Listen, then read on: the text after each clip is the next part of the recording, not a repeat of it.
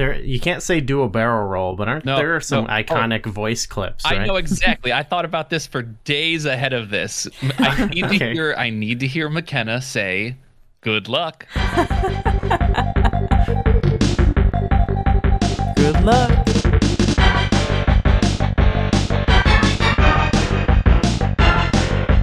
Nice, nice. Flipped. Yeah. Clean. Hello, everyone. Welcome back to another episode of Flashback sixty-four. Or I guess in this case, it should be like Super Flashback or Flashback Super, something like that. Flashback sixty-four F X. Yes, we've got the special chip uh, for this one. Um, I'm Gooey, and I'm joined by McKenna, as always. Hello. And we've got returning guests. We've got uh, Idolism J. What's up, buddy? Yeah, I, I butted in, butted into the intro a little early. Get my gotta get my bit in, but I'm doing yeah, great. Gotta get your shit in. I get my shit in, dog. We also got uh, Connor Corr. What's up, buddy? Hello. Good to be back. It's good having you both here. This is kind of a unique episode because normally, you know, we're talking about N sixty-four games chronologically, um, but we're we've reached Star Fox sixty-four. And for a lot of games that we've covered, even if we haven't done episodes on them, uh, if there's some kind of like precursor or something like that, we, we like to go back and like kind of research and play some of the games or maybe replay games, whatever, what have you. So I thought it'd be fun to spend more time talking about Star Fox because it's such a it's such an awesome, iconic series. Like, it doesn't do it justice really to do one. We could do like multiple episodes on Star Fox itself. It's It's a classic. So today we're going to talk about, we're going to get into and talk about the predecessor to Star Fox sixty-four, the the games on the Super Nintendo. And we'll probably talk about Star Fox uh, in general here. But uh, I guess I guess before we even really, yeah, like go into and talk about the games, uh, Jay and, and, and Connor, maybe Connor, if you want to start first, like you both, you know, put down on the list of N sixty-four games you'd be willing to talk about as Star Fox. So I was just wondering, like, you, you know, you're obviously probably like previously a fan of this series. Like, how did you, how did you, what was your journey uh, with the Star Fox series? Just getting into it in general. Well, I mean, I think it's the best game that's on the console for sure. Easily, Star Fox sixty-four is the best Nintendo sixty-four right, okay. game. And I had, I mean, I had the game early on. I mean, when I was a little guy, I can remember throwing around all the quotes and everything. Uh, but you know, I, I just never played a game that was, I think, like that. You know, it was a little, uh, it was a little too um, young for the arcade scene, but this has that arcadey style gameplay, and it just, you know, it had been a totally rewiring of my brain to experience a game that encourages you to kind of beat it se uh, several times over and try to get the yeah. best score. You're kind of encouraged to go through the whole game in one sitting. Yeah, so was Star Fox sixty-four for you, like, your entry point into the series? It was, yeah. I didn't actually end up playing, I don't think, the Super Nintendo ones until a little bit later. Okay. Jay, how about how about you? Like, how did you get into playing these games? My, I, I might have played S N E S Star Fox one before I played sixty-four, but it would have been close. It would have been real okay. close.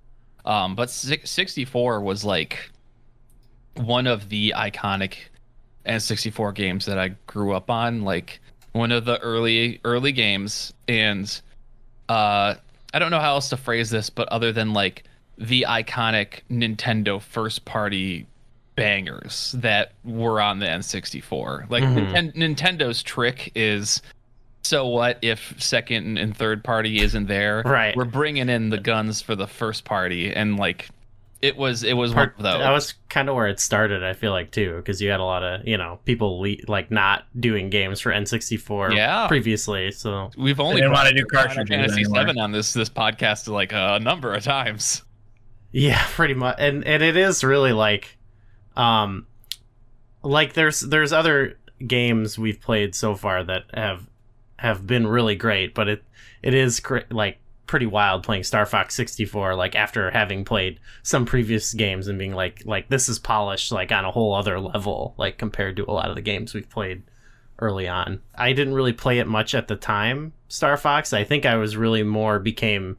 I'm sure a lot of people are like this. Like, Smash was where I became kind of more familiar with, like, just the characters and stuff like that, because they had some playable ones in Smash and then Melee. But it, you know, it wasn't until... I think... I, correct me if I'm wrong. I think actually on, on Melee they had, you know, where you could play... Was it Melee or Brawl? It was on Brawl, Smash Brawl, where you could play, like, demos of some previous games. Like, they'd let you play, like, various... They'd put you, let you play, like, Ocarina of Time or something for, like, five minutes or something clip. like that. Brawl? Yeah. I don't remember yeah. that. I, I'm, I, I mean, by, by Brawl, I was so fighting game pilled that I only played games for, like, the competitive aspect of it. So, like, I did the Subspace Emissary once in Brawl, and then, like, right. you know, I'm like, hey, I'm here to play against humans. But I've, I've always been that way. I know it's not in Melee, but if it's in Brawl, I, I don't think have it was judgment to, to say one way or another. And that was around that was around the age for me where it was like, oh, it's time to, like, you know, like, I want, I became, like, even more curious about, like, the history of a lot of these, like, iconic, you know, I was a big Nintendo fan, so a lot of these, um, iconic or less so franchises, but I guess Star Fox was one that I kind of never really played.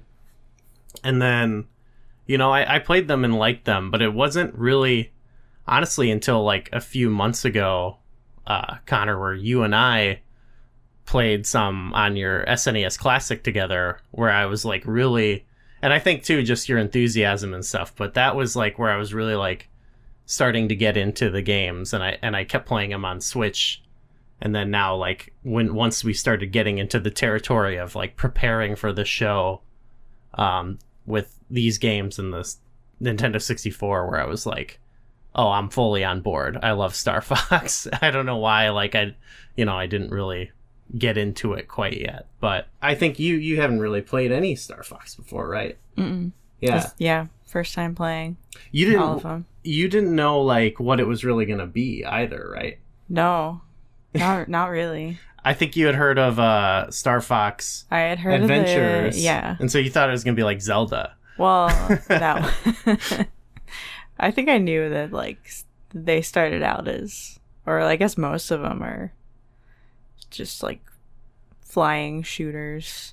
Yeah, yeah. Like, well, why don't, so let's, let's, we're going to, yeah. we can kind of talk about both the games, like, crisscrossed and and ended with later games too, if you feel like there doesn't have to be strict, but we do we uh have kind of uh we've got our classic uh McKenna descriptions of the game. In the spirit of our regular show, I also prepared a, a little flash um, a smaller flashback segment for the release of the original Star Fox. Oh, let's set the damn. stage. Let's go back. Let's talk about uh March twenty-second, nineteen ninety-three was when it came out. Uh, the song Informer by Snow uh, had a it was a seven-week run at number one on the Billboard Hot one hundred. This was the most banging song anybody had ever heard. For three weeks, the number one album was Eric Clapton Unplugged, which is like, God. Who cares? It's all about Snow. I, don't, I don't care about it. Eric Clapton. The old people are buying the album. We don't need to right? pit two kings against one another. Oh, no. For two weeks in a row, the number one movie was Teenage Mutant Ninja Turtles three. As oh, okay, you said three. I, was, I thought you were saying three, four, but I have you saw three. I was I saw you were you were you were watching three. We we did a speed run of them, yeah. And this was yeah. Turtles were pretty powerful at the time. Uh, even we were reading in Nintendo Power, like people were going nuts for you know Turtles in Time and stuff. So Turtle Bang, Mania, banger. Bang. Even though Turtles three isn't, you know, the pinnacle, this was a good time for the Turtles. It's, it, um, it, how many people out there in the world got three, like Big Apple three A M tattooed on their, their forearm somewhere? I have other games from the time. Uh, there was actually, I thought this was kind of fun, released right around the same, maybe in the same day, was a game called Star Wars X-Wing. And it was also, I, I haven't played it really, but it is a also a uh, space combat, you know, X-Wing game. What platform uh, is that? Yeah, that was a P C one where, um, one? Yeah. I believe, Star Wars X-Wing, huh? Maybe I'm not. I, I, yeah, from uh, from nineteen ninety-three. I would have, I, I so somewhere around nineteen ninety-four or nineteen ninety-five, I would have had a, like, P C Star Wars shareware Shoot. collection. Oh. I don't know how else to describe it, but it was okay. like, and I, mean, I, I could be getting my dates wrong because it just doesn't.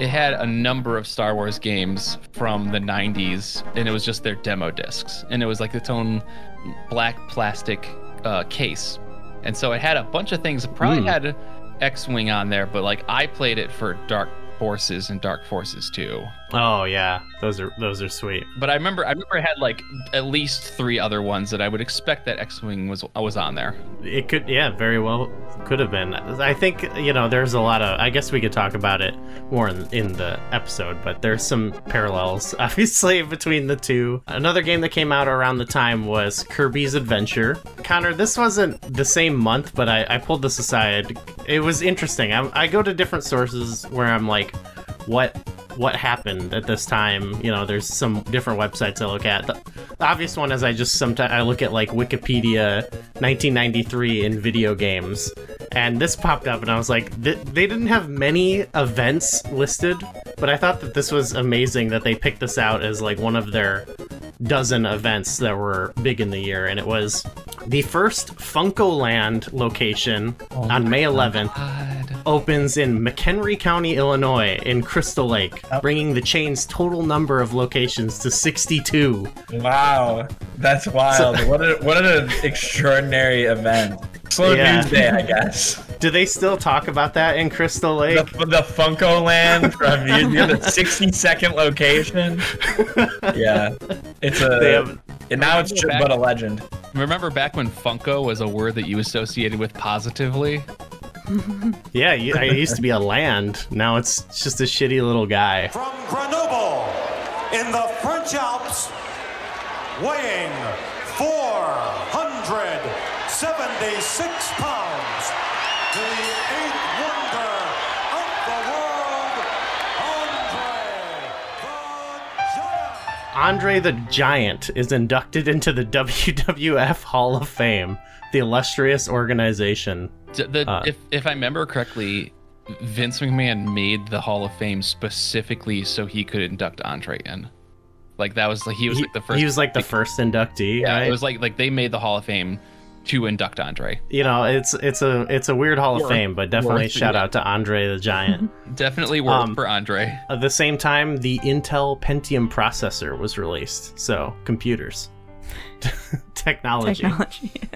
This symbol outside says inside you'll find a legacy of technological leadership at the Intel Pentium processor, for the next generation of compatible power.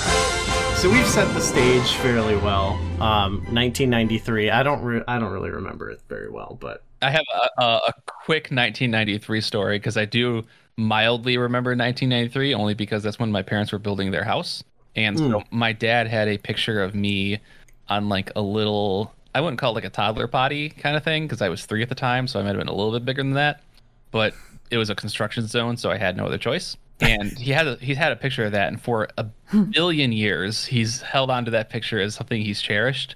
So Aww. last last year, when I finished uh, constructing my basement bathroom down here, uh, he got me a, a a blown up and framed picture of me on the little oh. toddler potty to, to put above my toilet in my bathroom. So I know what nineteen ninety-three looks like because I have the picture of it like right You're over there. You're looking at it every day. That's yeah. right. Every stinking day, man.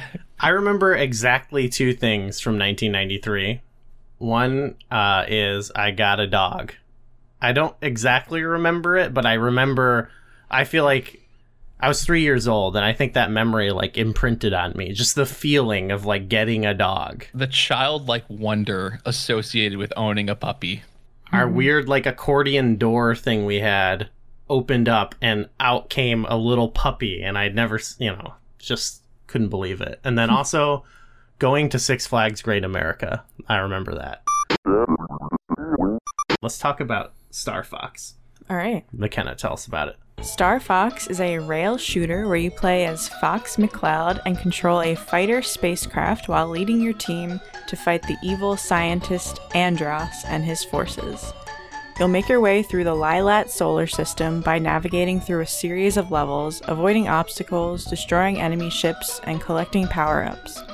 At the end of each level, you'll have to defeat the enemy leader. There are three courses to choose from, each with a different difficulty level, all of which start on your home planet of Corneria and end at Venom, the planet where Andross has set up base. Well, you mentioned it right away. I thought this was interesting when we were when we were playing it, Connor. You were you've been getting into rail shooters lately. Yeah. Is yeah. is that a recent thing? Um, is that well due to Star actually, Fox? There's not very many of them. Uh-huh. Pretty much before Star Fox, they had Space Harrier. If you guys are familiar with that yep. game, yeah, it's yeah. a big uh, game, arcade game. They uh, ported it to several consoles. But you're a little guy on a jetpack shooting and stuff.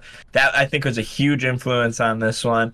And then after this, they had like Panzer Dragoon, mm-hmm. and that's I'm about it. I mean, of, like it's kind of similar around. to like. It, It reminds me of like light gun games or something, you know, because you're those are also on rails technically, but um, it's an interesting, it's a unique kind of genre. Yeah, it's not one that I I think I I mean I've played a little bit of like Space Harrier and stuff, but not like enough where I'm just I play it for a little bit, I die, and I'm like, oh, like let's let's move on. Um, but then that that's even how Star Fox was for me for a while. Like, oh, that's that's cool, that's cool, but not really getting deep into it. Uh. Jay, Jay, how about you? Like, was that when you played? I mean, do you even did you think about it like that at, at the time, or was it like it's just like, oh, it's a game where you fly around in a ship?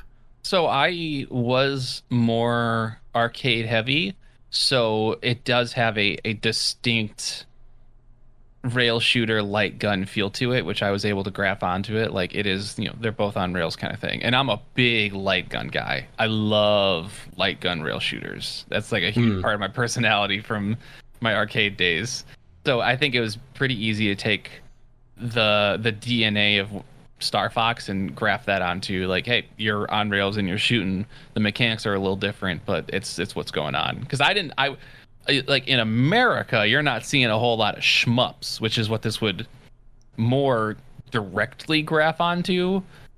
Like, oh yeah, yeah. I didn't really, I wasn't playing Raiden until a little bit later in life, and I think I rented Tiger Heli for the N E S a handful of times, maybe once actually, because I still to this day I'm still like not the best relationship with shmups, but like it would be the melding of a shmup and a rail, like a light gun rail shooter. The arcadeness is something I, I really started to pick up on while playing this game over and over. I do think this game is unique from a lot of other shmups too, because not only is the perspective different, but also the way it handles difficulty, I think, is a lot different. Usually in most oh, shmups, yeah. you'll see things like different lives or different amounts of bombs or what have you. But this game kind of has a more, you know, with the choose your path kind of deal. And I like how it doesn't immediately alert you as well to what the easy or hard difficult path is. It makes it feel almost like a more sandboxy in a way.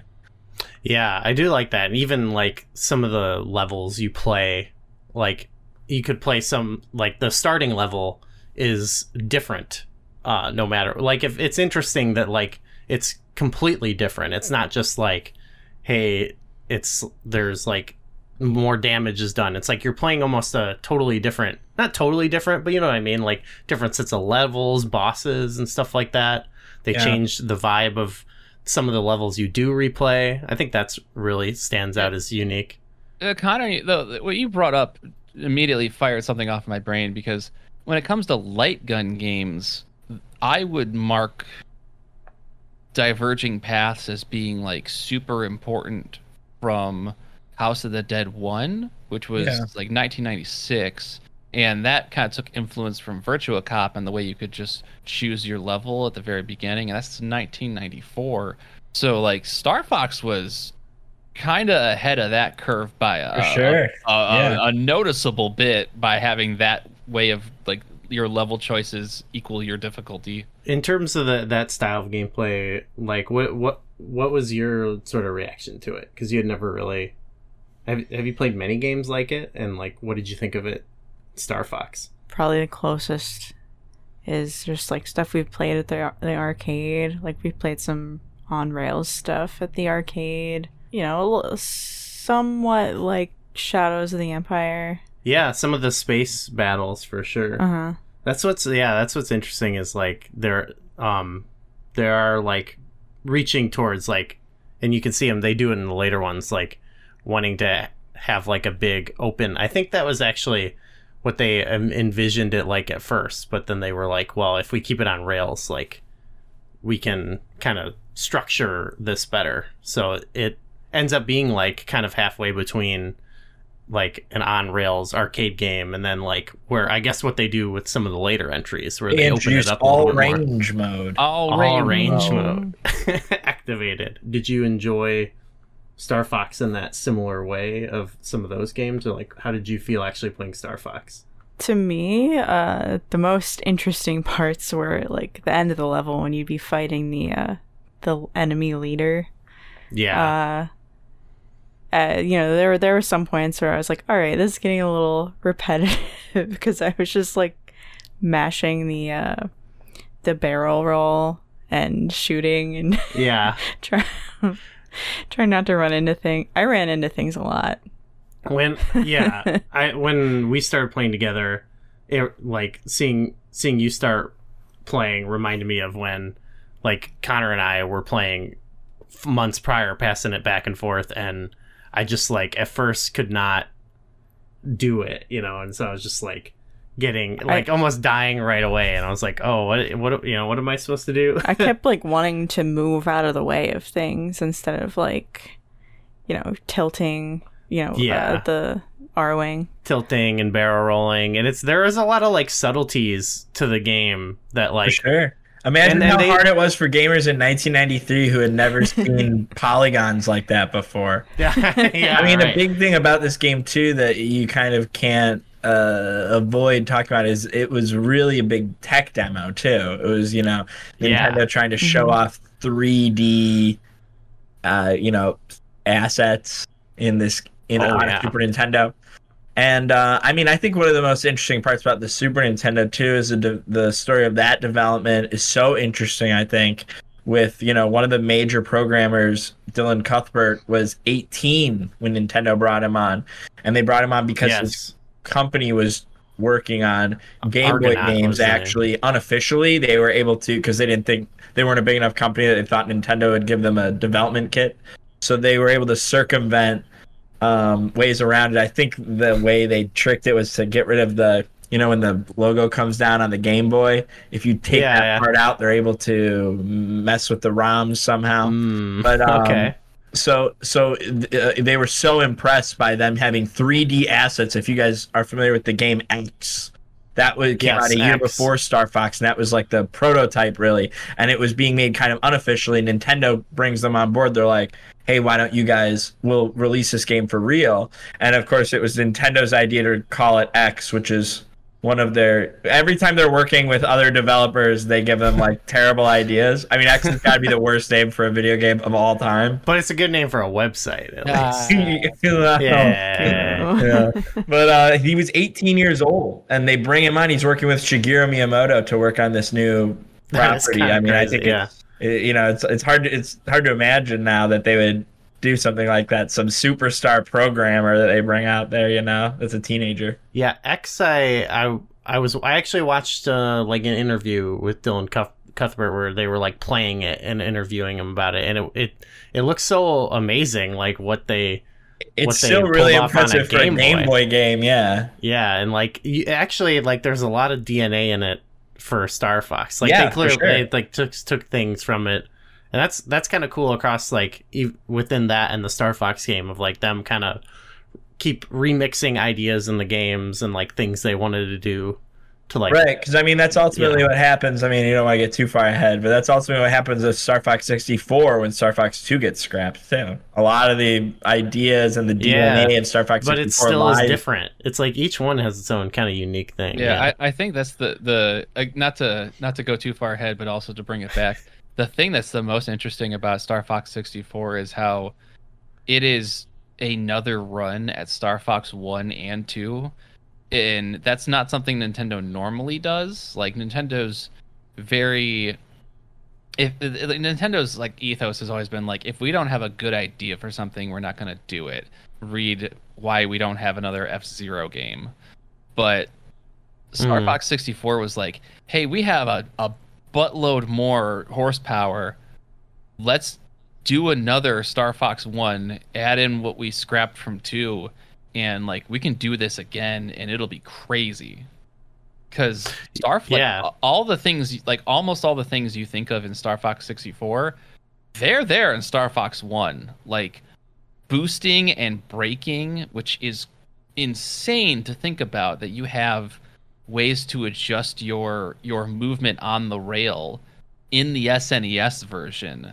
It's it's mm. so forward thinking, and it's incredible that they were able to pull that off. The game yeah. maybe runs at seventeen frames per second when you do it, but like it's there and it's working and it's working as intended.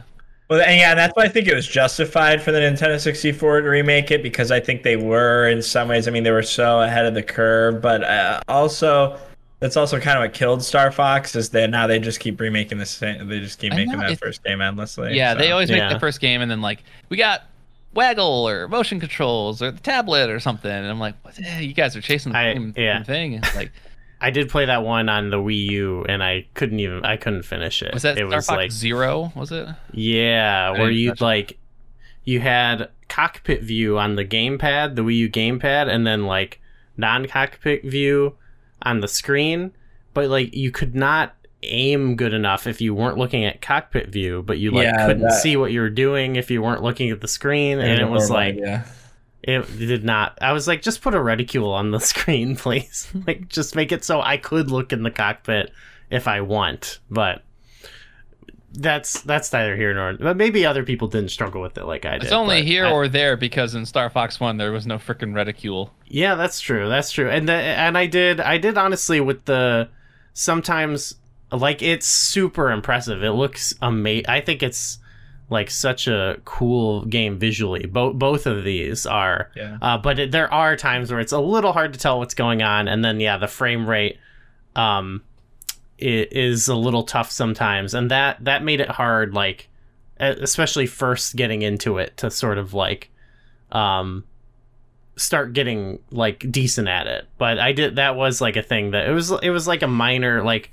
Like adjust, like I almost had, like I guess I I hadn't like, I I picked up on sort of like the vibe of the game, the the like feel of it, you know, and I and I, the frame rate and stuff like that, it becomes less of a, yeah, you know, I used to become more used to it. You acclimate to seventeen frames per second pretty fast. There's some, I think the only things that like actually still bring Star Fox One down is, uh, barrel rolling is really gummy for some reason. Like it can it, be yeah. It is hard to get like a, a a right right or a left left to fire off a barrel roll for some strange reason. And then like the idea of perspective is not always easy to parse, and so you go to like dodge something or pick something up and you're not really there, and it's kind of hard to figure that out. But like yeah other than those two things, that game is way playable. Like that game was is way better than it should be. Yeah, it feels really good to play, I think, still. Like despite what I was just saying, like uh, like now like and it didn't take me I haven't been playing this game for a very long time, and now it's like it feels good to play. Like it, it's uh, like you once, know, when you put your feet into a cold pool and you're going to yeah, go, and then yeah. you're like, "Oh, it's cold." But then like five minutes later you're like, "Oh, I don't even notice anymore." So you meant you you, you mentioned the the backstory of it a little bit with the development, Connor, but then also when it it came to this, then when they're developing it, like they had this whole thing, they're advertising it all over. It's great advertisement, that Super F X chip uh, that they had to have to make it run. But that's legit, like it, the the game, and they had to put this in each cartridge, which I think, I don't know. I don't know much about yeah. the tech side of games, but even... It was the most expensive game ever created at that point. Yeah. And I mean, were they, this is kind of a side thing, were like, were they like, char- they were charging regular retail price for it, right? Like, I right? believe so. That, I think that's part of why it was so expensive for them. That's, yeah, that's what's kind of crazy to me, because like now I think of, um, we haven't gotten to, you know, the expansion pack or whatever on the N sixty-four, but like, Donkey Kong sixty-four, that cost yeah, a fortune to have to bundle that. Yeah, yeah, I remember like, having to buy that separately for some, I don't remember if I got that or if I got Majora's Mask first, that also required, or Perfect Dark I had too. Um, but like, it yeah. was like kind of rough. Like, I guess I wasn't fully buying my own games at that time, but it was, it was still kind of like, oof, we got to get this whole other like we don't even know what this is. But the fact that, like, they just had to put one of these, you know, in every cartridge and probably sell for the same, I think that's, oh, that's kind of impressive. Yeah. But it did, like, yeah, the game has a really cool uh, vibe uh, and, like, art style to it. You mentioned, like, the bosses. I think the boss, like, like they came up with a lot of, like, really creative stuff in, in the look of everything, but in the bosses in, in particular of, like, I don't know, making them look really cool when they have, like, they're kind of, like, very simplistic polygonal shapes. They have limited resources. Yeah, they did a lot with only being able to have flat colored polygons. Yeah, like every um I don't know, every like screenshot or anything of the game looks like just like a really cool abstract abstract painting, you know. Speaking of artwork, I had the poster from the Nintendo Power that was promoting Star Fox, because Star Fox one was promoted with them as like almost puppets, oh. anthropomorphic Star Fox and animal friends. And so they were like, there was like a, a tactile like fur to them. They were, I, I think they did. I don't know if they did, but I assume they did like actual mock-ups of like. It's on the cover of the game, or that was on the box of the game too. Yeah, and so like the the Nintendo Power poster was a, a full fold-out so version of awesome. That with Fox and the rest of the crew. And it's, it's, it is something that is kind of lost when we get to sixty-four because they have the polygons to represent that. But it was really cool yeah. to have that like eighties kids movie kind of Dark Crystal, Jim mm. Henson looking Star Fox crew. I think it's really an allusion to, I know we were talking about Thunderbirds the other day. I think that's yes, the actual, that was, Miyamoto the... has referenced Thunderbirds as being a huge influence on this game, especially the way that, even even in the game, the way they move their, the ba ba ba ba ba kind of yeah. deal. You know, they they look like puppets in that the game perfect. Too.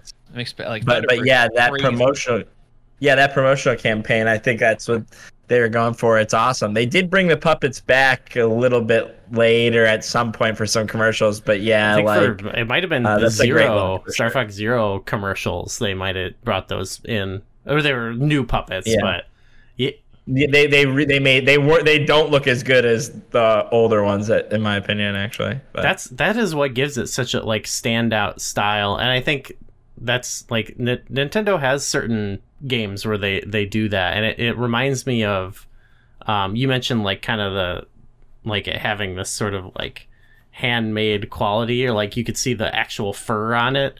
Like it, it reminds me of some some other Nintendo games where they they kind of pick an art style like that, like uh even in like that Link's Awakening remake, they made the characters yeah. look like Unplugged. These little figures, or um I don't know, even like some of those like uh you know, like the Yoshi the, games the, or whatever. The, yeah, so say the Wii, Wii U, like Epic Yarn, Woolly World. Yeah, or kind like of you game. See like the, yeah, they make they give it this like realistic texture of of something that's, I don't know. Corneria is a real place. You can visit it, and there are a bunch of furries just walking around. Midwest Fur Fest. This Corneria. Let's go. The Thunderbirds. We did actually. We watched a little bit of it too.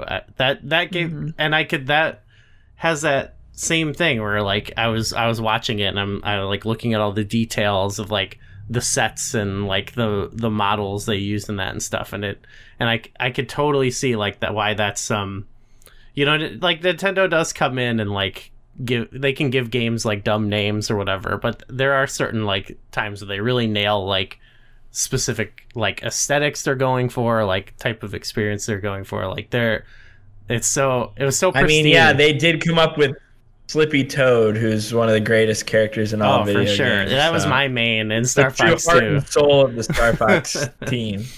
Uh, with let's Star Fox one. Any anything else? Oh, the the music is also really awesome. Got to give a shout out to the music in that. Mm-hmm. The the Corneria theme is iconic for sure. It's yeah. been getting stuck on my head all the time. I'm humming it all the time. Yeah, the music is so good. I almost always forget about that too, because it's such an awesome game. But yeah, the music is undeniable. Wait, for who sure. did I? Who did the music for the S N E S Star Fox? Do we do we know that? I should have actually. I I can tell Connor's clicking up. So I almost want to mention my one thing about the music in Star Fox one in general is um. like the first level of that game gives a certain like anime Macross. Oh yeah, that when you have that, because like normally when we think of Star Fox, we think of it as interplanetary space fighters. They always leave uh, whatever the mothership's called. Mm-hmm. The Great Fox, I think it is. Okay, yeah, yeah. Um, like, the Great Fox. The, the first level of Star Fox, when when they when they fire out from underground, and you see the the wireframe of them flying out. Oh yeah, like that's big, like Macross, you know, or Robotech mecha vibes. It paired perfectly with the Corneria theme. Like it, it it's very striking to me how how anime that kind of sounds. And then it, after that, it like it gets more militaristic theme. Like I hear more military march in the soundtrack, but like that first opening bit, it does give off that that excitement that is why mecha is so beloved. Yeah, it, it, they they take that uh, further. They give you one. They give you a mech in the next one. But uh, yeah, yeah. Just to go off of what you're saying too, like just to flying around. Like we already kind of talked about the aesthetic having this kind of cool abstract. It's almost like, yeah, it's this abstract feeling. But like flying around Corneria itself does kind of give it that vibe too. It's like this this like like very, I guess, yeah, like that vibe you're exactly that you're talking about. It's like like a very nineties sort of take mm. on it, I feel like too. I think maybe maybe just because the game looks exactly like a game from the early nineties. But yeah, I love I love that. The comp- the composer uh for this game, I don't know if I'm familiar. Ha- Hajime Hirasawa? I don't, I don't, unfamiliar as far as okay, I, I, I did want to say, because I, I know like Star Fox sixty-four, like Koji Kondo had a, like was, I think the main composer. They brought in the big guns. Yeah, but, but there are some pretty, like, there's some really awesome songs in this. I, I just wanted to again mention, like, taking the different routes gives you very unique, um, very unique settings, uh, and bosses and stuff like that. I love how, you know, you go one way and you're going to be in like an ice level that you wouldn't get in the other way. And there's all these sec- there's different secrets and stuff like that. I never pulled off any of the like secret paths, but I always thought that was pretty cool. I always appreciate that. Like maybe when I, you know, this is my initial playthrough of the game, maybe I'm, I'm going to play it more, you know, maybe I'll dive into that stuff. Yeah. I mean, it's a game that really demands re- replays. It's a very replayable game for sure. Any final words on Star Fox itself? Yeah. Andross is the easy final boss. Yeah. That dude's, that dude's a chump. Any the the, the like the, the spider walker before him yeah. was way harder. Yeah, McKenna knows. McKenna knows. Real, real recognize real. I know McKenna's out there struggling with the spider walker, and then she gets to Andross, and she's like, "Man, it's fucking oh, clown yeah. hour. I got this." That you you reminded me of something. There are a couple like enemies slash bosses and stuff where, um, like I. I don't initially, I think I die a lot too, because I like, and this is true across a lot of games where I'm like, I'm not sure what the thing to do to them is, even yeah. upon studying them. There's a couple where I'm like, I'm not sure is like shooting this, like hurting it. You know what I mean? Like the, the spider that's walker the one that in really... particular is the one where it's like, what am I actually doing here? Like I can kind of parse it out. And then like, that also kind of feeds back into the perspective of the game is not the easiest to tell where you are in the relation to the enemy, because sometimes it'll like spin attack high or spin attack low, and it's not it's not great trying to figure out if it's going high or yeah. low. Uh, but you know that's it's you can also still chalk that up to it, it's incredibly impressive they made this in the first place. Yeah, it's so mm-hmm. impressive. I'm trying like there's.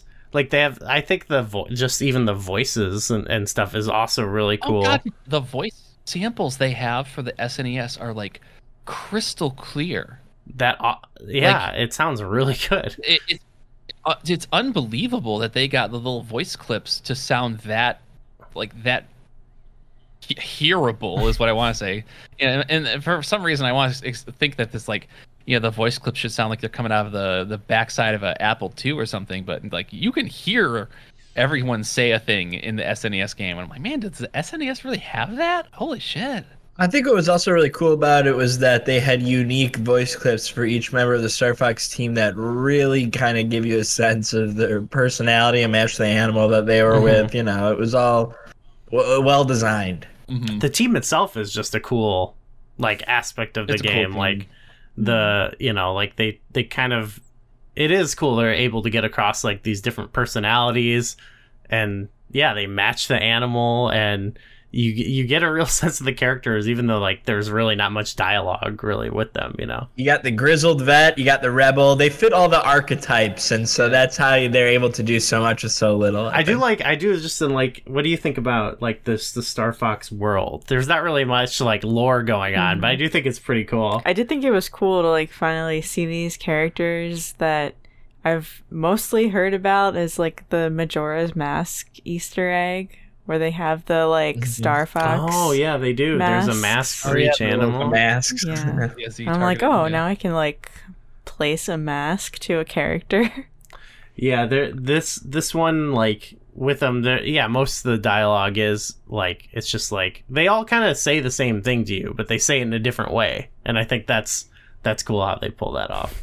Yeah, it's just it's it's a simple way of showing their personality, and it works. That's all I can ask. And they for. definitely keep that going throughout the series. Now let's talk about something that never came out. So I don't have a flashback. I considered like flashing back to like whatever twenty seventeen or whatever when, uh, but I didn't. I didn't bother. Uh, um, nah. That's a cute idea, though. I like. I like the. I like the. Pitch. But the game. Let's let's first, McKenna will uh, set the stage for Star Fox two. Star Fox two is the canceled sequel to Star Fox, which was eventually released in twenty seventeen on the S N E S Classic. The game plays similarly to the original Star Fox, but with new game modes and elements, as well as the ability to choose between six playable characters. Instead of proceeding through a linear set of levels, you can move freely on the map screen toward planets and enemy ships. You'll have to keep a close eye on enemy ships and missiles because they move when you do. The Star Fox team will need to manage their time spent reclaiming occupied territory and protecting Corneria from incoming attacks. While the game retains some on-rails segments like its predecessor, it also adds sections where you can fly around freely. Fight against Andross and the Star Wolf team to once again save the Lylat system. Yeah, so it's... It's kind of surprising. Like it's it, it. There are. It's like in a way very similar, but it's also like a huge departure from the last game. Yeah. Like. Yeah. It. It. Playing two. Like once you finally sat down and played two, because you McKenna said it came out in two thousand seventeen. That's when it officially came out. That's when it was like officially recognized as out as part of the S N E S Classic. Which, by the way, what a crazy little piece of technology. That thing's. I know. Awesome. I wish I had. And the one. fact that they threw the the. the Star Fox two on there, yeah, it's one of my favorite little Nintendo releases. I love that thing. But the ROM for Star Fox two has been out previous to that, so it has been playable, but that was the first official time. And playing Star Fox two, it's very funny how like it completely fills the gap between Star Fox one and Star Fox sixty-four, because once you play two, you're like, oh, here's everything that they took from two that they added on top of one, and that that's what gets you Star Fox sixty-four. Like Star Fox sixty-four, maybe this is a, a, a mean thing to say to it, but like Star Fox sixty-four doesn't really have new ideas. It is just taking Star Fox one and strapping on some of the cooler ideas from Star Fox two and then making that game in in real three D this time. Yeah, and that's that's fine. All that's all they needed at that time, but that like, is kind of all they need. But it's kind of sad too, because they sacked the entire development team of Star Fox two. They did not collaborate with Argonaut Studios, a lot of the developers who helped make Star Fox two. When they made Star Fox sixty-four, they kind of stole a lot of it, the ideas, yeah. and, to, and got credit for it, because they, I mean, I don't think that was the intention. Yeah. Obviously they were embarrassed with like the PlayStation coming out and everything, and they didn't want uh, to put out a three D game that looked like that. I think that was really the motivator behind it. But even still, it's like now the Star, which I, I do think Star Fox sixty-four is probably a better game than uh, Star Fox two. They were working with different technology, but yeah, that they get a lot of the credit that the people who made Star Fox two really deserved. And yeah, I, I had played, I was really excited when the it got the official release. I had played the ROM before as well, but they even say that it was not, the ROMs that were leaked online were not the same build. Like this is the this is the furthest build that they had. They said it was about ninety percent. They had gotten rid of a few bugs here and there. But I think even the development team has said that they were glad that the game finally got to see the light of day officially, you know, even if it came a few years too late. Yeah, I think um, that that is wild, though, that it, it was so far into development. And and as we can see, it's it's a great game. Um, and it makes sense, you know, when you look at the context.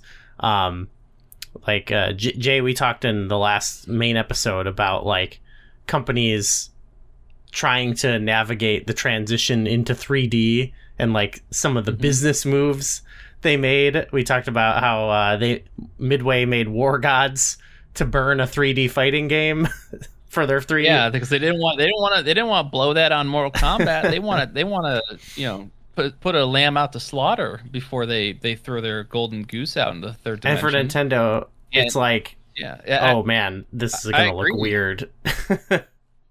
I, like, cause I was, as I'm playing Star Fox two, I'm like, I could see why they shelved this.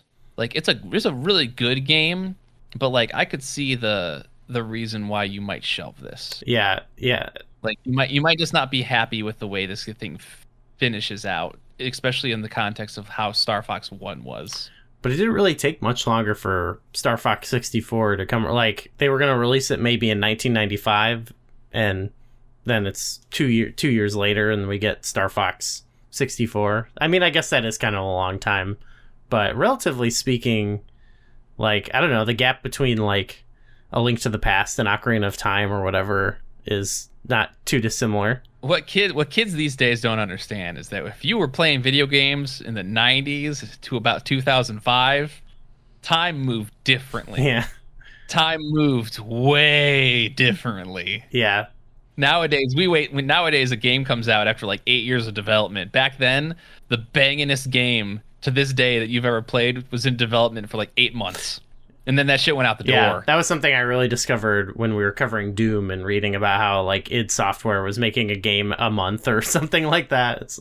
Well, they had smaller teams yeah, and smaller development it. budgets. I mean, the budgets now are just out of control. That's a big reason for it. Yeah, for sure. What what what was your, like, how did you feel about playing Star Fox two? I mean, you we were doing these for you is like back to back, like two two games you never even played ever. Yeah, I think it's really cool. Like I I love the like partial real time aspect to it. That's that's wild too. Um, yeah, which is missed in Star Fox sixty-four as well. I think that's like a cool. Yeah, there is like that R T S kind of thing going on. It is it is an R T S game. Yeah, like. In a, in a very weird sense, it is an R T S. Um, and that's that's something. Uh, so, you know, they, they did not release this, but Dylan Cuthbert did go on to found a studio that worked with Nintendo and did make um, some other Star Fox games. And uh, Star Fox Command they did, which I've never played, but apparently it incorporates that element because it's something he really thought yeah. was cool. And I thought I did think that's cool. Like he says that's still his favorite Star Fox game. You got to bring it back uh, years later. He actually yeah. got to, I don't know if you knew this, uh, I found out about this in the research, but he got to do a an X game for the D S, for DSware, like one of their... Oh, no. Yeah. I, that's so cool. It, it was like basically like a touchscreen, like sort of re- remake of X, but it's like more modern, and it's, again, like leaning into like the abstract look of it. It looked pretty neat, but... That's so cool. Um, yeah, what... Like, how else did you feel about playing it? You like the R T S? Like, there was the... What did you think about, like, the more... The all-range mode compared to the on-rails mode? Um, I do like the the all-range mode. It feels a little more uh, natural to me, I guess. If you run into um, something, it feels like more your fault, I guess. Yeah. Because you're not, like, kind of being like, sucked oh, for I it. did that. Yeah. uh, I mean, yeah. I, I don't think I got, quite got the hang of it as much as Star Fox, but yeah, I probably played Star Fox a little bit more. Mm-hmm. Um, definitely want to play Star Fox two some more. Uh, I did I think it looks really good. They they it took looks, the style and like shined it up even more. Like I'm playing, I'm like, wow, the frame rate beautiful. Way better. Frame yeah. rate's better. The frame rate makes a huge difference. Oh, big time. Um, I think they said the all-range mode stuff in Star Fox two is actually a big influence on what became Super Mario sixty-four, to bring it back to the Nintendo mm, sixty-four mm-hmm. here. Yeah, they, I, I believe, like, Miyamoto was, like, all in on this. Like, he was super stoked on... Not on this game in particular, but, like, you like in all the interviews or, or like, whatever, like, retrospectives I was reading, it was like, oh, he was he was super... He was like, we gotta make a Mario game out of this.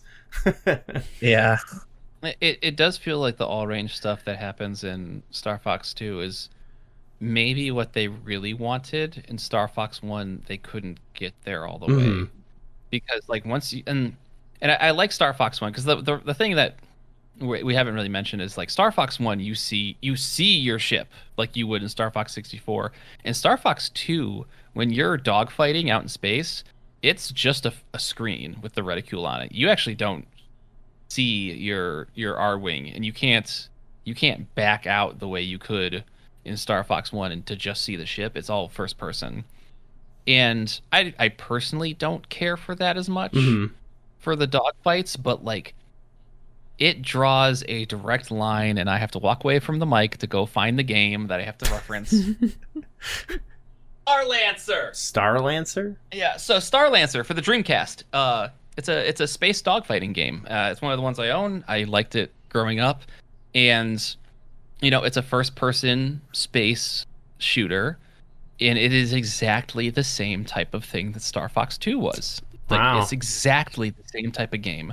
So I don't know what the P C era was doing when it comes to their like space sims, because I know there were some. Some, like space dogfighting sims, but like what Star Fox two was able to pull off on the S N E S is a genre of game that would continue for a quite a while because people like space dogfighters.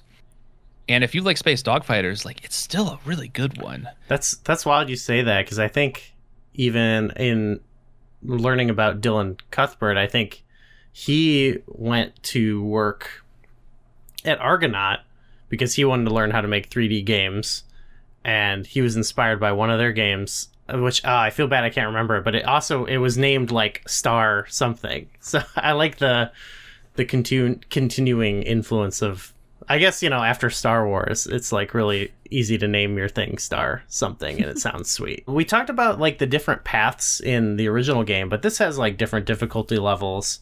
Um, but even within its own difficulty level, like I just played the game and beat it again today, I think just on easy again.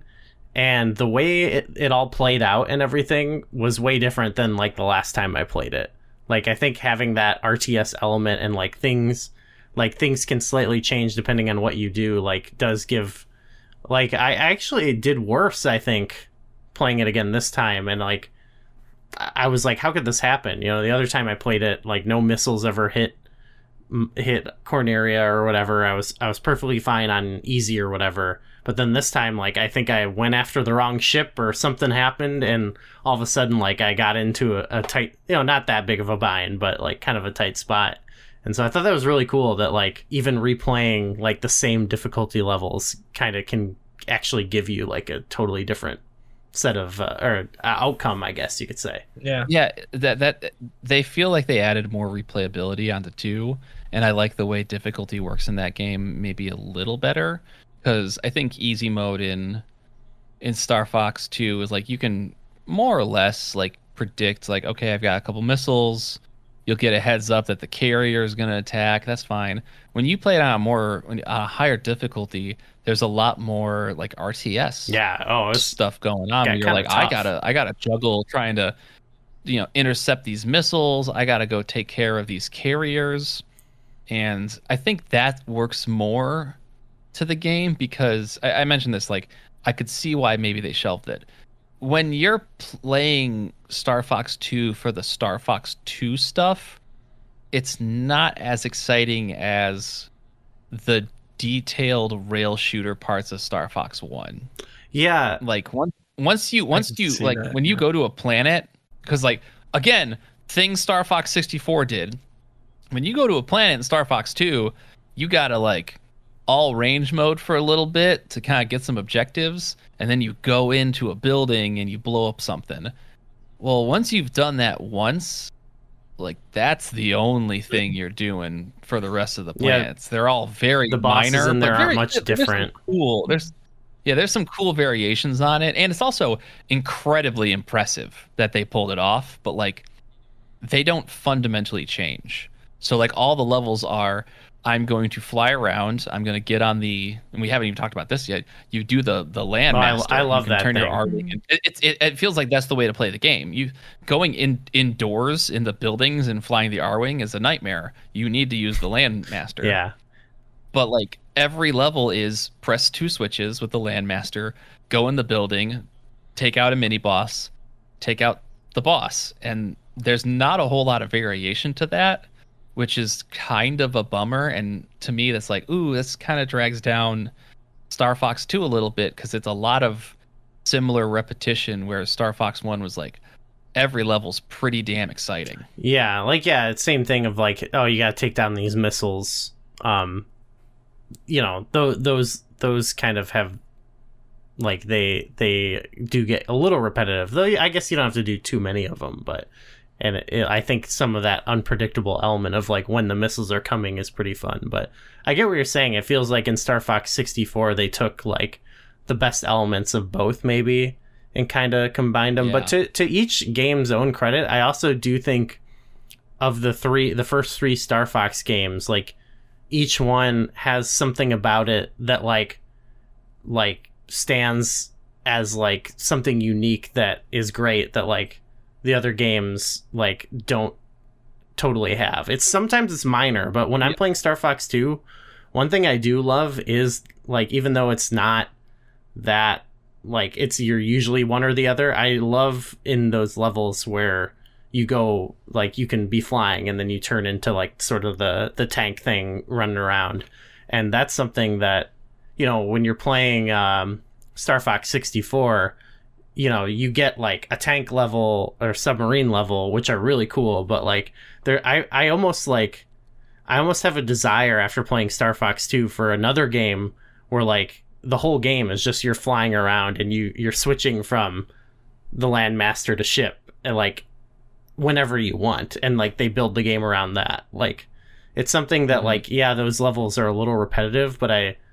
I almost want to see like I almost want to see that sort of gameplay like built out more, because I that's something that it's I don't know that that really carries the game for me, like, and makes those sections really fun. Is that I love that it's like, okay, time to go, you know, tank mode and run around now.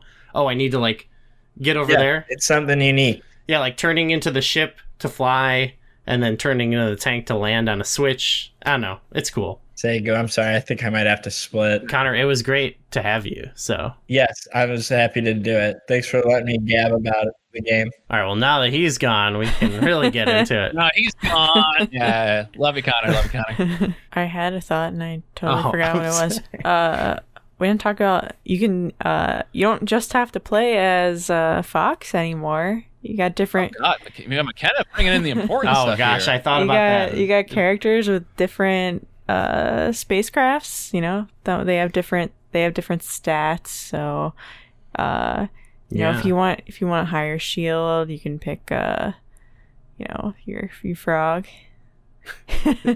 yeah, I, I go for the ones where you get the the shield replenishment because I'm not confident in my abilities. You know, that's yeah, that's what mm. I did. But I wanted to play. They have two new, two totally new characters. Um, what were their names? I don't even like remember. Me, Mew, Mew, and Fran or Fran. Okay, that's a little like I, I, I, I over because we're all Midwesterners here. We can we can speak freely. I uh I did radio for a number of years and I unlearned my my Midwestern accent. So you do pronounce it Fran with like a Midwestern A, and my brain's like, don't do a Midwestern A. It's Fran, and I'm like, no, it's actually not Fran. Fran. It's Fran. Hey, Fran. And but like that's that's Midwestern accent, and I, I viciously unlearned that when I started doing broadcasting. Yeah, no, it's still with me for sure. Well, uh, I'm not a real Midwestern. You're not, yeah. You're in a coastal elite. Oh my God, not one of us. uh, uh, coastal elite. Ugh. Don't you dare have me back on. I thought I was among friends here. McKenna's learning to love the Midwest, though. Yeah. Except the winter. Um, Actually, there there are the some uh, there are some things about winter that are better here. Okay, yeah, for sure. With those characters, it is a little bit of a letdown because they don't have fun, they don't have funny names like everyone else. That, that kind of ticks me off. Like Slippy Toad is a fun name. Uh, Peppy yeah, Hair. I don't. Do, do they, they have last names? Do they have last names? Is it is what it a, Mayu Mayu Kitsune and then like Fran Sharpay Poodle? I don't, like I don't think I saw Fran's the like manual. Some, some, you know. I don't remember. Yeah, I, I, I Fran's some sort of like you know luxury French dog, so I don't know what their last names would be. But but you you do bring up something where like there's not as much personality in in Star Fox two. Yeah, yeah. There's there there are though. I think through the gameplay, there's there are some pretty cool moments um, where like just I think it's more I guess a. Uh, emergent gameplay you could say, but yeah. Like for one, just like when you're taking out ships and then all of a sudden they're like, oh, the carrier is gonna hit them with the planet blaster or whatever, and you're like, oh no. But then also when you know you beat a couple things and Andross is like, all right, well I gotta send the big guns out at you, or like I love the little moments when you go into those dog fights where they do the little bling when they like fly on the screen. Like those are those are little like kind of cinematic moments, and like those characters kind of add to it. But yeah, like the characters themselves, like they don't have they they don't have as much character, I guess you could say. Some yeah, of the voice clips in the end, you're not, you're not you're not dogfighting with the rest of your team. You're picking two characters and you're switching between them depending on how damaged or not damaged or play style you want to have. Yeah. So it's not like you're fighting with them and they're like, oh, get this guy off me. Oh, you know, what are you doing, Fox? You know, like they're not quipping with you. They're just kind of your backup for when you finish a mission and you're really damaged and you can't make it back to the Great Fox for healing. It's kind of a cool way so to do the life system, though. Role. Like, mm-hmm. It is really cool, and uh, like, it is interesting to have different types of R wings.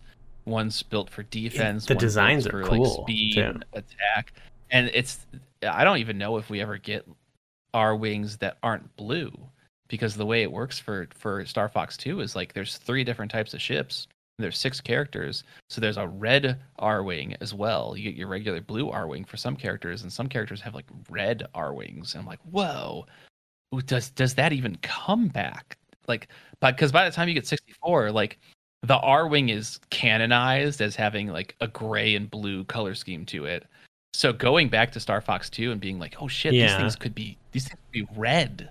Like gray and red R-wings. Like it's really it's it's so interesting looking back and on on one of the more iconic Nintendo designs and being like, whoa, there's a there's a different color for them. Yeah, I I guess it makes sense like to make them more recognizable when you're actually like trying to shoot or save them, or like not shoot them and save them in sixty-four. But yeah, like the cool like those designs do stick out as like way cooler, and that that just made me think too about just some of the like some of the like uh I don't know what's the right word, like the U I design of like the or like the menus, you know, like those just have a really cool like futuristic vibe to it too in both the games.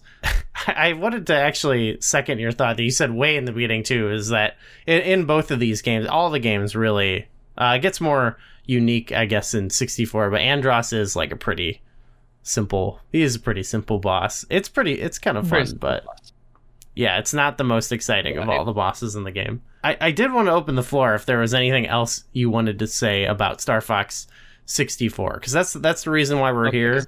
And I know I, yeah I'm not on this I'm not on the sixty-four episode, which is fine, so I'll just get my my one prevailing thought about sixty-four out of the way. Sure. Which is I am terrified by some of the things that happen in Star Fox sixty-four. Okay.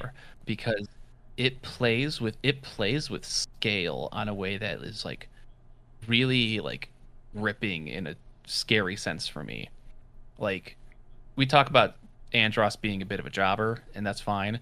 When you are in the last stage of Venom and you're shooting down the tube and you get to the green like acid infinite stage that has no n no tangibility. You're just in nothingness. And Andross's three D polygon face oh, yeah. takes the entire screen, and he laughs at you, and you feel like you're nothing but a a, a a gnat compared to the size of Andross. I'm like, Jesus Christ! It's so it's so scary. Like that that relationship of scale, and there's a lot of that that goes on in Star Fox sixty-four. Because like when you're in the wa I can't remember half the names of the levels, so forgive me. But like when you're the the R-wing sub. Marine, mm-hmm. and you're in the underwater world, everything is so much bigger than you, and it's so dark, and you can't see what's going on, and like you just don't know what's what's there. Wow, yeah. And more than anything else, it's the the hidden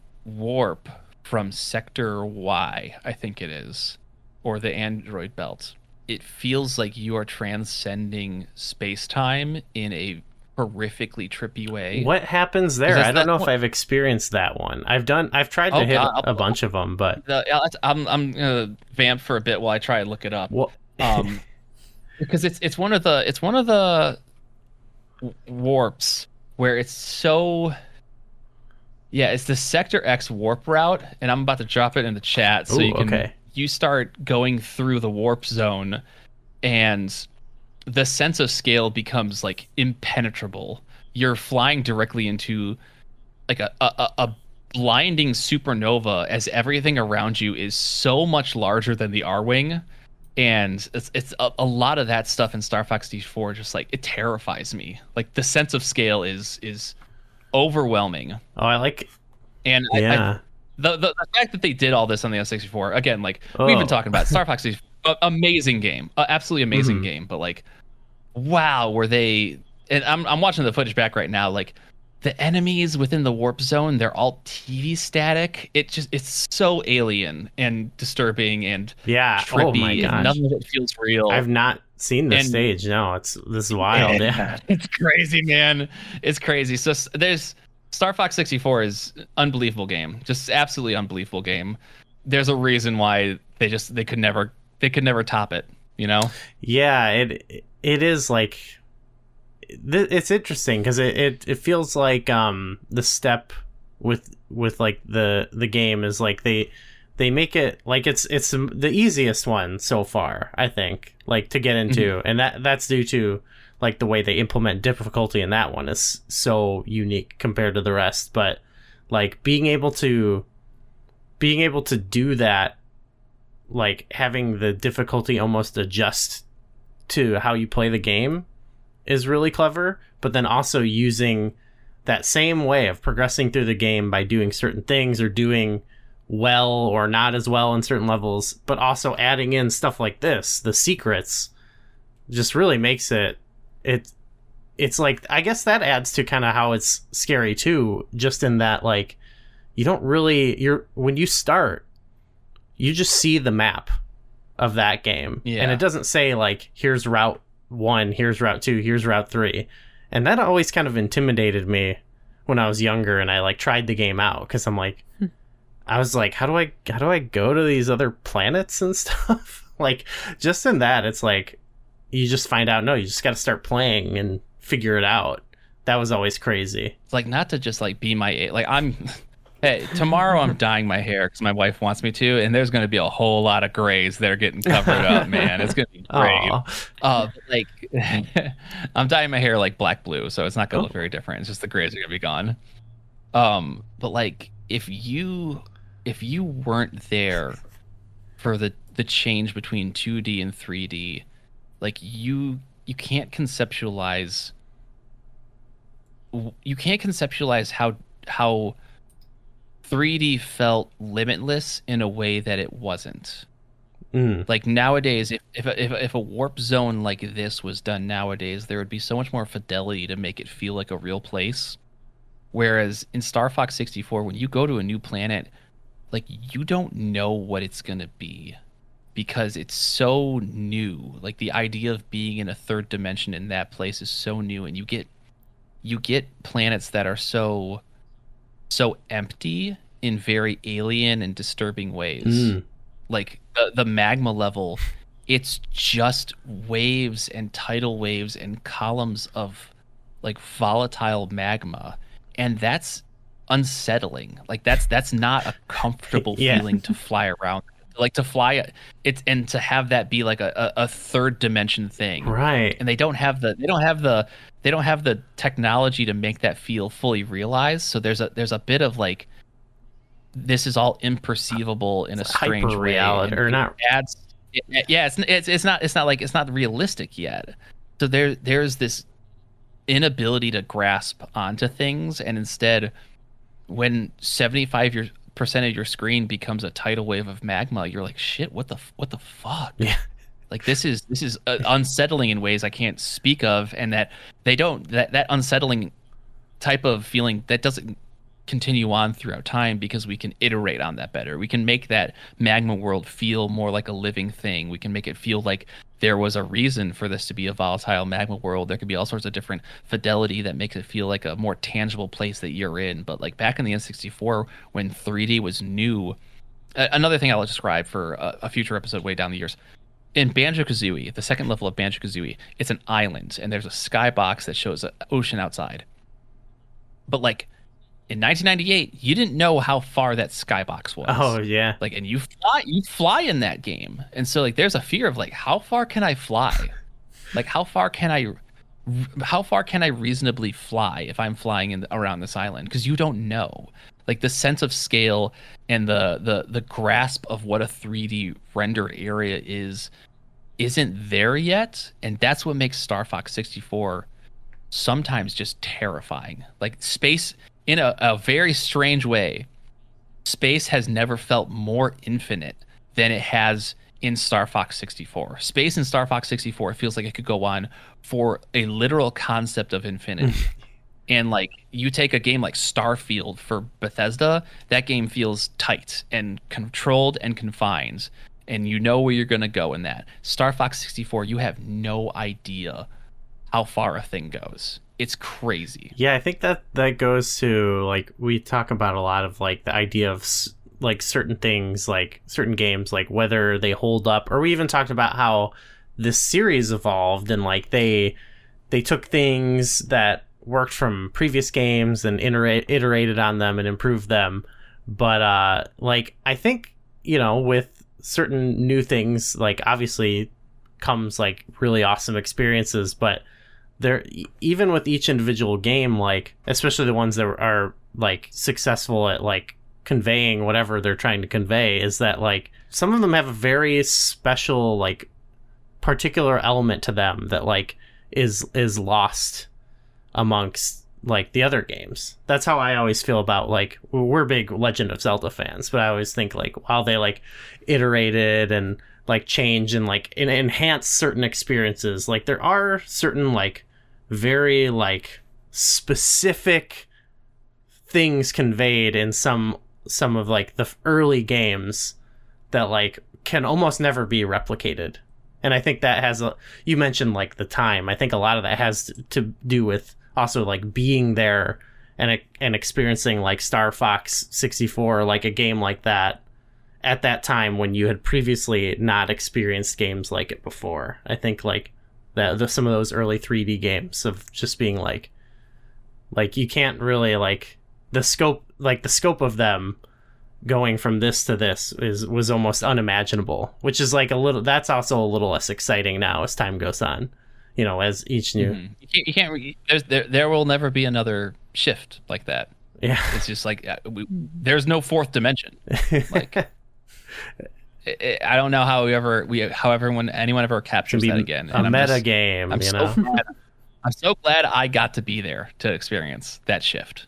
Oh yeah, and that's what that's what this show is like all about, all about for sure. Yeah, I love it. It's, it's exactly, exactly. We're, we're going, we're not going back just to like talk about N sixty-four games, but like you have to like put yourself in that time and in that place, and like any amount of context. Like gaming is, gaming is just art, and all art is context. There's a reason why these things were so exciting and different and new and enthralling, mm. because there was a time when this was un, un, un, ungraspable. That sort of scariness you were talking about with Andross, uh, I think some of those vibes like even start on the S N E S, because like that does happen. Like, like the, the boss fights in those aren't particularly mm-hmm. difficult, but it is crazy. Like, you're in a lot of them, you're in, uh, in the first one, in the first Star Fox game, you know, you're flying through these tunnels and then you come out of a tube and you're in this weird, like, it's this, yeah, acid what, trip. What is zone. this yeah. zone? What is this space? And then at the end of Star Fox two,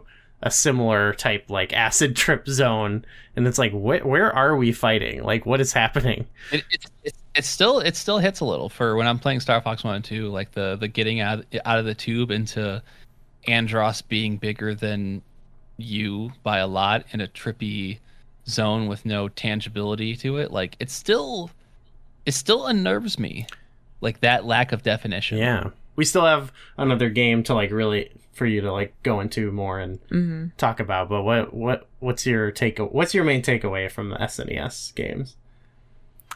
Uh, I I think uh, it would be really cool if they made another Star Fox game and, like, but took more from maybe these ones.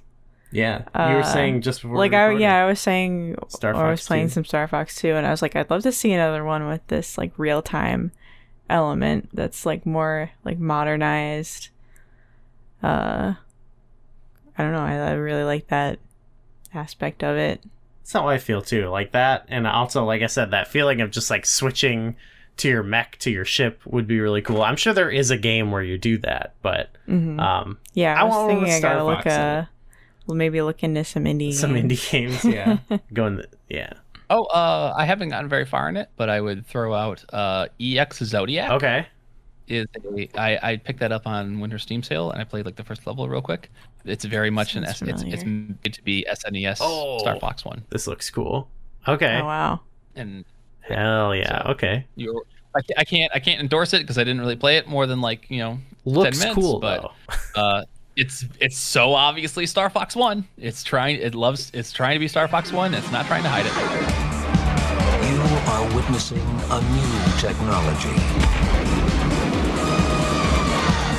The first and only game powered by the Super F X microchip. Why go to the next level when you can go light years beyond?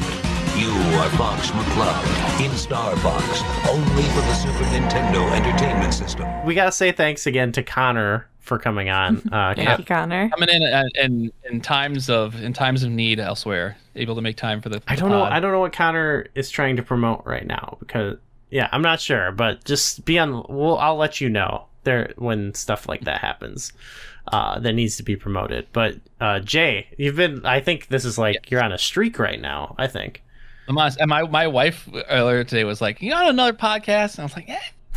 You know, you know. I'm sorry we're occupying you know, so much of your time, but honey, you know, yeah, uh, it's fine. I know this. I've been on a bit of a streak, and I think I don't think I have anything scheduled after this for a while. So no, you, you, you I got you, you, but I do have you down for something. But we'll we'll, we'll t- talk. My agent, your agent. If we'll you talk. Need a break, we can talk about that too. But no, no, I'm I'm so fine. It's it's been awesome. This has been a great run. I like we have a, we have a great. We've mentioned it before, but the Gooniverse, uh, which now I've decided I like to call it, has the Flashback sixty-four Gooniverse. Um, no, it's it's been great having you on, but I guess um, you have a you had a new video out in our last episode. I have a new video out. I don't I don't know when this episode drops, so I don't think I'll have a new video by the time this episode. We have a new drops. one for this already because. I yeah, so, yeah. Sorry, go ahead. so I just, yeah, I just I just put out the Final Fantasy four episode in my playing every Final Fantasy game kinda series on my YouTube, uh, youtube dot com slash idolism j I D O L I S M J. Uh, that's a huge video. Mm. It's like it's one hour forty seven minutes and like. I hate to tell you, every video in the Final Fantasy series, they're only getting they're, bigger. How could it not? Yeah. They're only getting freaking like the I'm working on the Final Fantasy five one on top of some smaller videos, but like the Final Fantasy five one, that's going to be two hours. Final Fantasy six, probably two hours plus. Like I know next year when I get to Final Fantasy five or uh, Final Fantasy seven, I'm just expecting it to be like yeah, wait, yeah. Video. Oh my gosh. So it, it'll be, it's gonna be, it's gonna. I'm, I'm working my ass off, but that's the uh, the newest one up.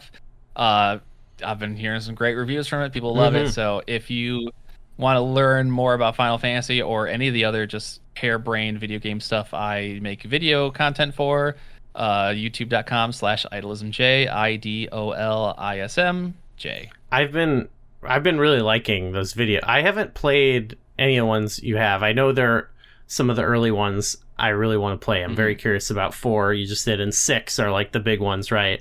Um, but I've Yep, that's well, for America. Yeah, for America. Right, yeah. So I, I, I have, like, in whatever, the past handful of years, been checking off some Final Fantasy games on my list. Um, and it's just a series I'm more and more interested in as the years go on. And so, like, even though I haven't cover, played any of the ones you've covered, like, I, I really like the sort of retrospective on them that I eventually plan to get into. Like, it gets me more excited about it.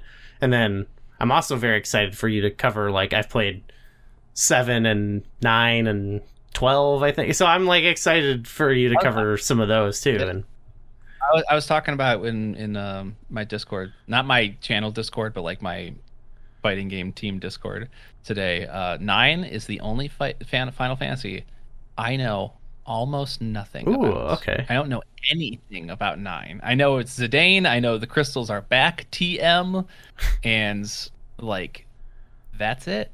That I, I don't know shit about nine. So everyone, everyone, all my friends are like, okay, we're gonna be tight-lipped. Cool. For the next couple okay, years. I won't say anything.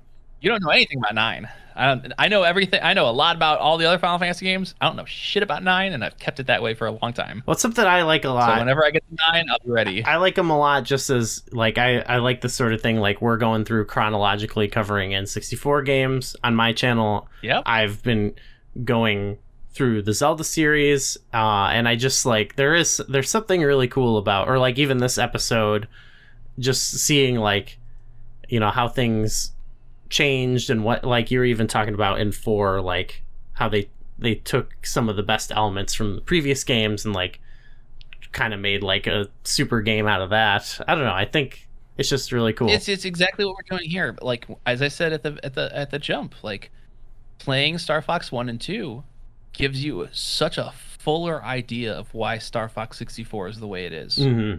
Like, if you just played Star Fox sixty-four, you're like, oh, damn, this game's crazy. This is amazing. If you play one and two, you're like, well, shit, there's almost no original ideas in sixty-four. It's taking everything from one and two and just, like, super polishing it to, to give it another gun. Yeah, before it could be almost like, oh, man, I can't believe they made this. And then uh, when you play them, it's like, oh, like, if they didn't make it something as great as this, it's like, like what were they doing, you know, because they've they've been working towards it. Well, yeah, so yeah, go check out your your channel is awesome. I'm I, I'm loving those Thank videos. You. Uh, McKenna, do you want to promote anything? What do you got going on right now? Uh, You're still working on the thing. I am. I, Can't I say feel like yet. I keep. I mean, I've mentioned it before. The longest tease. It's. I know. It's a really.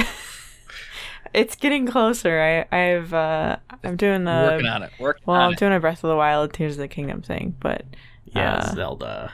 Yeah, Ooh. but we we're doing are Zelda. Doing... Well, I'm I'm covering Twilight Princess yes. on my channel. Um, we're covering on the Zelda Dungeon YouTube channel the Twilight Princess manga. We've been reading that, which has been fun. We've got, well, we've only got one out. Uh, we've got to record we'll the next one. We'll have another one. one out soon. We're getting there. We're working yeah. on it, but it's a lot of a lot of Twilight Princess we're talking about. Yeah, so. I think I'm gonna. You're you're like playing through the the dungeons on your on my channel. Channel. Yeah. I'm thinking I'm about maybe game. doing some playing some of the side content yeah, on my channel. You're gonna do the like cozy farming sim stuff. You're gonna yeah. go fishing, um, herd the goats. Yeah, all that good stuff.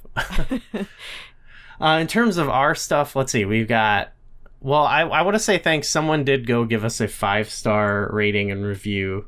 I, I, I don't like, like, asking for those all the time, uh, but someone did, it did, someone was trying to offset the bad reviews we got, uh, which did, since we don't have a lot of reviews, it brought us from four point six to four point seven. So every, if yeah, you're listening yeah. now and you're, like, thinking, you know, it's it's like, oh, could I could I really make a difference? My five star review. You can. You can make a difference. So I, you know, I don't know. I guess that helps us if we have a better review on iTunes or something. But Uh, otherwise, we have well, we have we have pins now on our merch mm-hmm. store, um, and they they turned out pretty decent. We got one, and it looks pretty good. I'm pretty excited about that.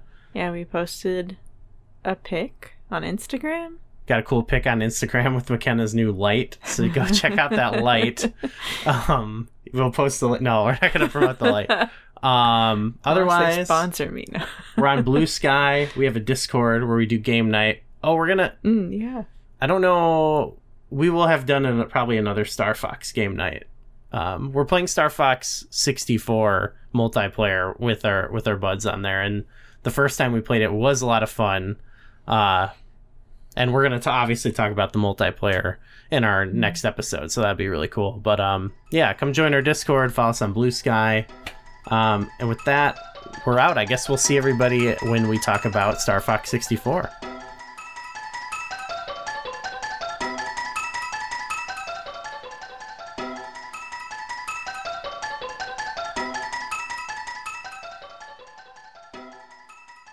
All right, great mission. Something like that.